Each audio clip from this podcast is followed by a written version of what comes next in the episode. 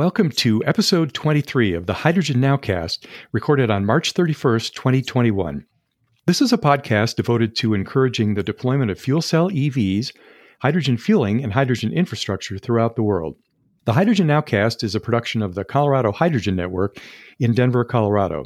I'm your host, Brian DeBruin, the Director of Operations for the Colorado Hydrogen Network, and I'm very pleased to have on the show today Gordon Dash, who's the CEO of Dash 2 Energy, which is a renewable hydrogen development company. Gordon, welcome to the show. Brian, uh, thanks for having me. Um, looking forward to uh, discussing hydrogen and, and its main role for decarbonizing our, our energy transition. Well, I know that's my favorite subject. So, uh, you know, the, the first thing I have to tell the listeners is that basically you're responsible for the founding of the Colorado Hydrogen Network. You know, back in October of 2019, when I first was starting to advocate for hydrogen fuel stations in the Denver area, it was you who suggested that I start the Colorado Hydrogen Network organization. So, uh, thank you so much for that idea. It was a it was a great idea. Oh, no problem. I, uh, I, I lived in Denver for a very long time, and um, you know I, I kind of consider Colorado my, my, my second home. And uh, when we went, when we went back in 2019, yeah, we were we were looking to kind of really start the advocacy, and uh, I'm, I'm, glad you guys were able to kind of take it and, and run with it and, and create the organization that you have today. Yeah, well, I know you're back in California, maybe even a little reluctantly right now, but uh, um, we appreciate the fact that you kind of keep tabs and you stay in touch with us here and attend the meetings. You know, as we were talking or have been talking over this last year, really, uh, you know, I've discovered that you have a really interesting background. Do you want to start out by just kind of telling everybody all the things that you did before the hydrogen business? oh yeah, definitely. I'll um, I'll actually probably start and say uh, I technically have been involved in the hydrogen business for probably twenty years now. So when I uh, went to college, I got a master's degree in mechanical engineering from NC State and that is when we, we first started doing uh, hydrogen modeling. So we built out a, a transit simulation model uh, using hydrogen from wind and solar through an electrolyzer, compressor, storage, and back into energy through a fuel cell. The work actually was sponsored uh, by Ford Motor Company. And so I actually spent uh, quite a bit of time in Michigan working on Ford's first generation fuel cell electric vehicles. Um, this was back in the early 2000s when you know, hydrogen was kind of going through one of its, uh, you know, early growth spurts, I would say. And um, unfortunately, uh, it, the time wasn't right back in the, those days. And anyone, anyone who's been in the hydrogen business long enough knows knows what I'm talking about. And so from there, I actually uh, went to work, uh, went down to Houston and went to work for a startup wind uh, development company called Zilkha Renewable Energy. And Zulkin Renewable uh, was a utility scale wind developer and we were building, you know, large scale wind farms, 100 megawatt plus wind farms. And I was tasked on executing the, the, the largest wind farm in the state of New York, uh, the Maple Ridge Wind Farm. So that was a, you know, a great time with the Zilkhas, but, you know, anyone who's familiar with the wind space knows that that transformation from Zilkha Renewable Energy Goldman Sachs came in and invested a, a, ton of money, a ton of capital into the to the company to kind of help grow our grow our development business. And eventually we ended up selling to uh, EDPR North America. I think that was in 2011 um, is when that happened. And uh, it was a very big deal. It was, multi- it was a several billion dollar deal and um, really kind of set the stage for, you know, wind, wind development in the longer term for, for that company. Uh, from there, I actually uh, that's when I actually moved to Colorado after they, that company was sold and uh, went to work for a company called Terra-Gen Power, uh, Terra-Gen was actually a California-based uh, developer, but the engineering and construction office was was out of Colorado.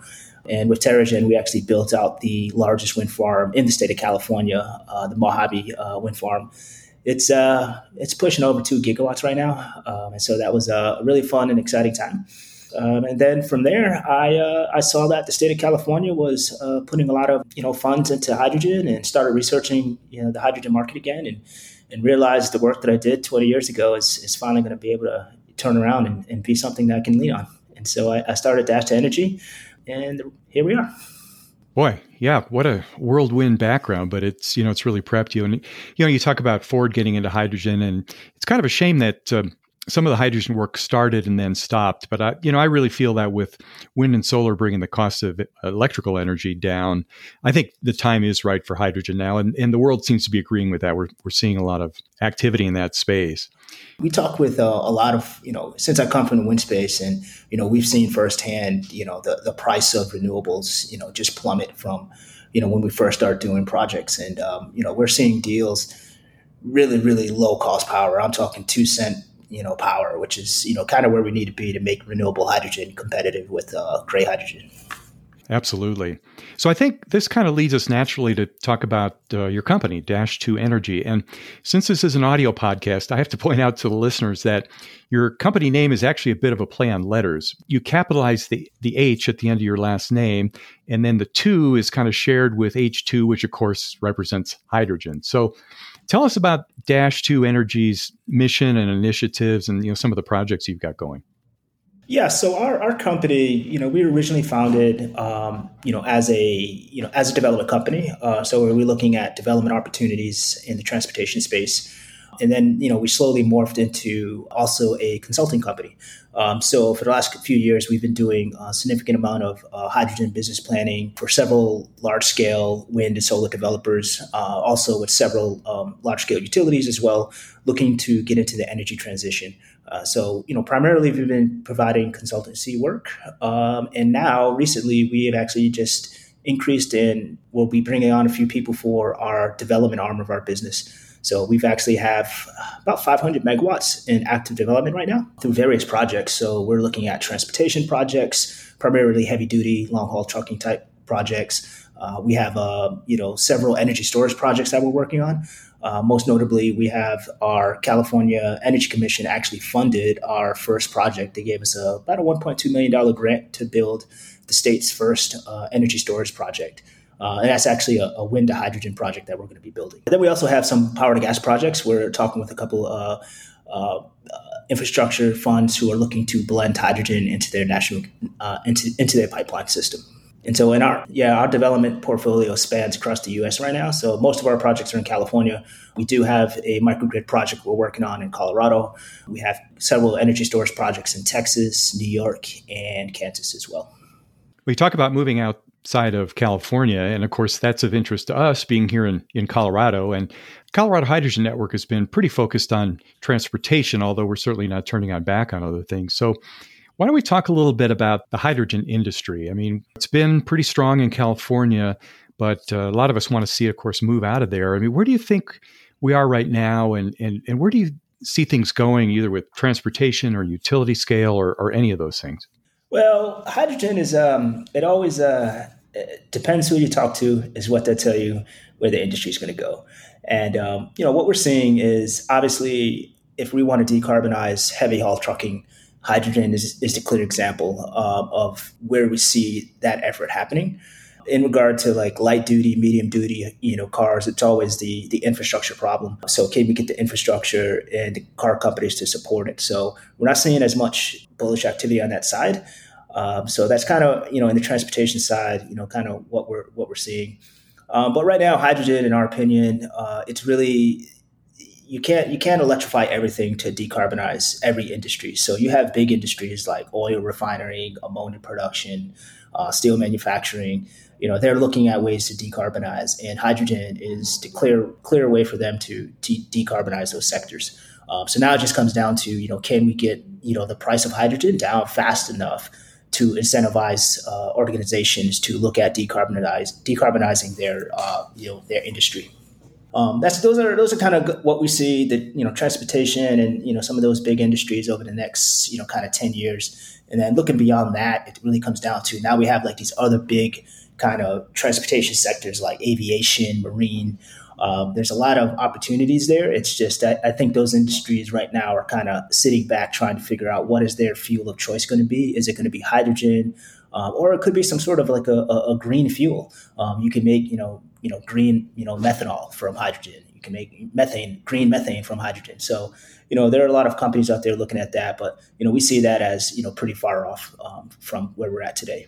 Do you think that it's going to take government, uh, either state or federal intervention, in a lot of the other states, like has happened in California, or do you think the um, the the business segment can support hydrogen and get it going in a lot of these areas? Um, if we want to see acceleration, uh, decarbonizing happen faster, we are going to need government support, particularly like in the transportation sector. Uh, the LCFS market in California, the low carbon fuel standard, um, has becoming a more and more accepted program from the you know financing community to say, hey, you know, we can you know finance transportation infrastructure based off of you know LCFS marketplace. Um, so we're definitely going to need uh, more support from the government, uh, whether it's at the, both the state level and the federal level, in order for us to kind of accelerate uh, this, you know, this hydrogen economy. Uh, so there, there are certain things happening, I believe, at the federal level as well, such as you know, production tax credits for hydrogen, uh, which will go a long way. And you know, we're pretty we're pretty comfortable in that market coming from the wind and solar space. Um, and so, yeah, definitely, we're, we're going to need support um, on, on both the state and federal levels. Okay, Gordon, you, you mentioned your Palmdale project and also you've got a microgrid project. Why don't you tell us a little bit more about both of those? Give us a little detail there. Yeah, so the the Palmdale project, uh, as I mentioned, that was uh, funded by the California Energy Commission, and you know the objective of this project was for us to build an actual hydrogen system.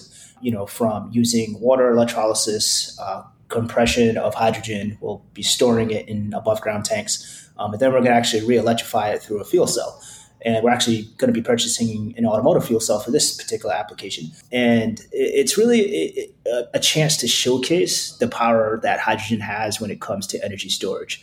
So in California, in particular, they're dealing with a lot of wildfire issues, a lot of uh, grid outages, um, and these are happening for more than like a few hours. And and so really, it's like the question is, what fuel can replace diesel or natural gas as a long duration uh, storage solution. And that's that's you know where we obviously see hydrogen, and the, the state is very interested in seeing you know how can hydrogen and how can this project demonstrate that its ability to provide peak power, backup power for you know at least a minimum of 24 hours is what we're, we're projecting. We'll probably actually run our system up to 72 hours. Uh, we're working through some of the design elements right now, um, but that's really kind of the main purpose of that project uh, from a state's perspective. Um, from our site host, our site host is the Palmdale Water District. Uh, they they serve, you know, the city of Palmdale uh, and surrounding area by providing clean drinking water. And so, what we're doing for them is we're actually evaluating increasing their renewable energy generation. Uh, so they currently have a wind turbine that's close to 20 years old now, pretty much at its end of its useful life. And we're going to be looking at replacing that turbine for them um, with a new, bigger size, probably a two megawatt size turbine. But one of the issues that they're going to face is interconnection. Uh, any, and so putting a, a, larger turbine on the grid is not going to be allowed by the utility. And so what's going to, you know, they're not basically they have no options of, you know, upsizing their turbine because they're constrained by how much power they can put back onto the grid. And so this is another use case and a value case. We call it a distribution deferral project, where we'll put our electrolyzer in to act as a load, so we never exceed their interconnection request, which is like 900 kilowatts or something. And so that's where hydrogen comes in. You know, we're actually going to increase their renewable energy generation. So they're going to go from uh, they're running around about 40% right now of renewable generation to, you know, if this system should give them about 80 to 90% of their electricity will be, you know, 100% renewable. And you know, with that, we're also looking at trying to get them to 24/7 carbon-free energy. We're pretty close with this project. I don't, I don't think we'll, we'll actually hit that 24/7 mark, but uh, you know, we're definitely going to, uh, you know, design our system to see if we can do that because we understand many companies out there right now are looking for ways to, to, to kind of have on demand, clean, renewable power. And that's where hydrogen fuel cells uh, come into play. If you have green hydrogen, we can make on demand power at, at, at any moment. Great, really interesting. Now, I, I, assume there's no batteries involved in that project. No batteries involved in this project. No. um, that's not to say that batteries are a bad thing. Batteries are great uh, for kind of you know kind of that immediate response. Um, in this case, we don't we don't need to provide like immediate grid grid response. Uh, we can ramp up our system um, and our systems come up to speed pretty quickly. Uh, just within a few minutes, we'll be up to full load. So, you know, we're not providing that that millisecond emergency uh, power gener- backup generation, and so you know, it's just not needed in this particular case. Yeah, no, I understand. Okay, so the other project you mentioned was the um, the microgrid. Tell us a little bit about that one. Yeah, so we have a, uh, a customer um, that has asked us to, you know, come up solve their decarbonization problem, and they're looking at, at, at ways to decarbonize their their industrial factory. And they, they kind of run into the same problem that Palmdale is running into, where you have a lot of inter- interconnection issues. You're not really allowed to put, you know, they have such a big load that, you know, if they were to replace it with wind or solar, they would be looking at like a 20 megawatt system, which is just going to be too big to put on a distribution circuit. And so we're evaluating saying, okay, how much renewable energy can we put on this circuit? Any excess renewable energy we're going to turn back into um, back to hydrogen and then store it for both long duration, but then also provide them as much renewable generation as possible that we can put back on the grid. The other thing that's pretty interesting about this is since it is in Colorado, they have a pretty hard, large heat demand. And so part of the microgrid is we'll be actually capturing waste heat from our, our generator to provide space heating and hot water heating um, to kind of really increase the efficiency and show another use case that you know hydrogen can have in microgrid applications. Interesting. So it's kind of a combined heat and power. Yes, yes. Yeah. Using hydrogen. So. Okay. All right. Well, are there any other projects you'd like to mention before we kind of start winding things down here? Um, not not in particular. Um, like I said, we're you know we're actively looking at transportation projects in Colorado. Uh, we're you know have our energy storage projects in Texas. Um, the kind of really early stage development right now, and so we're we're, we're definitely uh, always looking for for new customers or, or you know, folks interested in in the hydrogen space. We, you know, we're here to we're here to provide solutions. That's that's kind of what our job is as a developer. Is we we try to understand you know what are the problems that our customers have and what solutions can we can we provide that are you know not just you know economical but you know provide you know the most you know renewable generation uh, possible yeah well listeners can certainly learn more at your website which is uh, www dash2energy.com. But is there uh, a better way for them to reach you directly, or, or should they just do that through the website? Uh, you could uh, reach us through the website. We have a, a, a, little tab in there. You can you know you can fill out a request form, um, or you can go into our, our my LinkedIn page. Um, you know, just look for Gordon Dash, and um, you know we, we we connect through LinkedIn. We do we do a lot of work through LinkedIn as well. Okay, great. Yeah. All right. Well, Gordon, thanks so much for your time to be with us today. And um, listeners, you know, if you enjoy listening to the Hydrogen Nowcast, please subscribe to the podcast and also give us a rating in your podcast app. A good rating helps us be discovered by other people. And of course, word of mouth recommendations are really important. So consider letting people in your own network know about the Hydrogen Nowcast. So until next time, this is Brian DeBruin wishing you health and prosperity. Goodbye.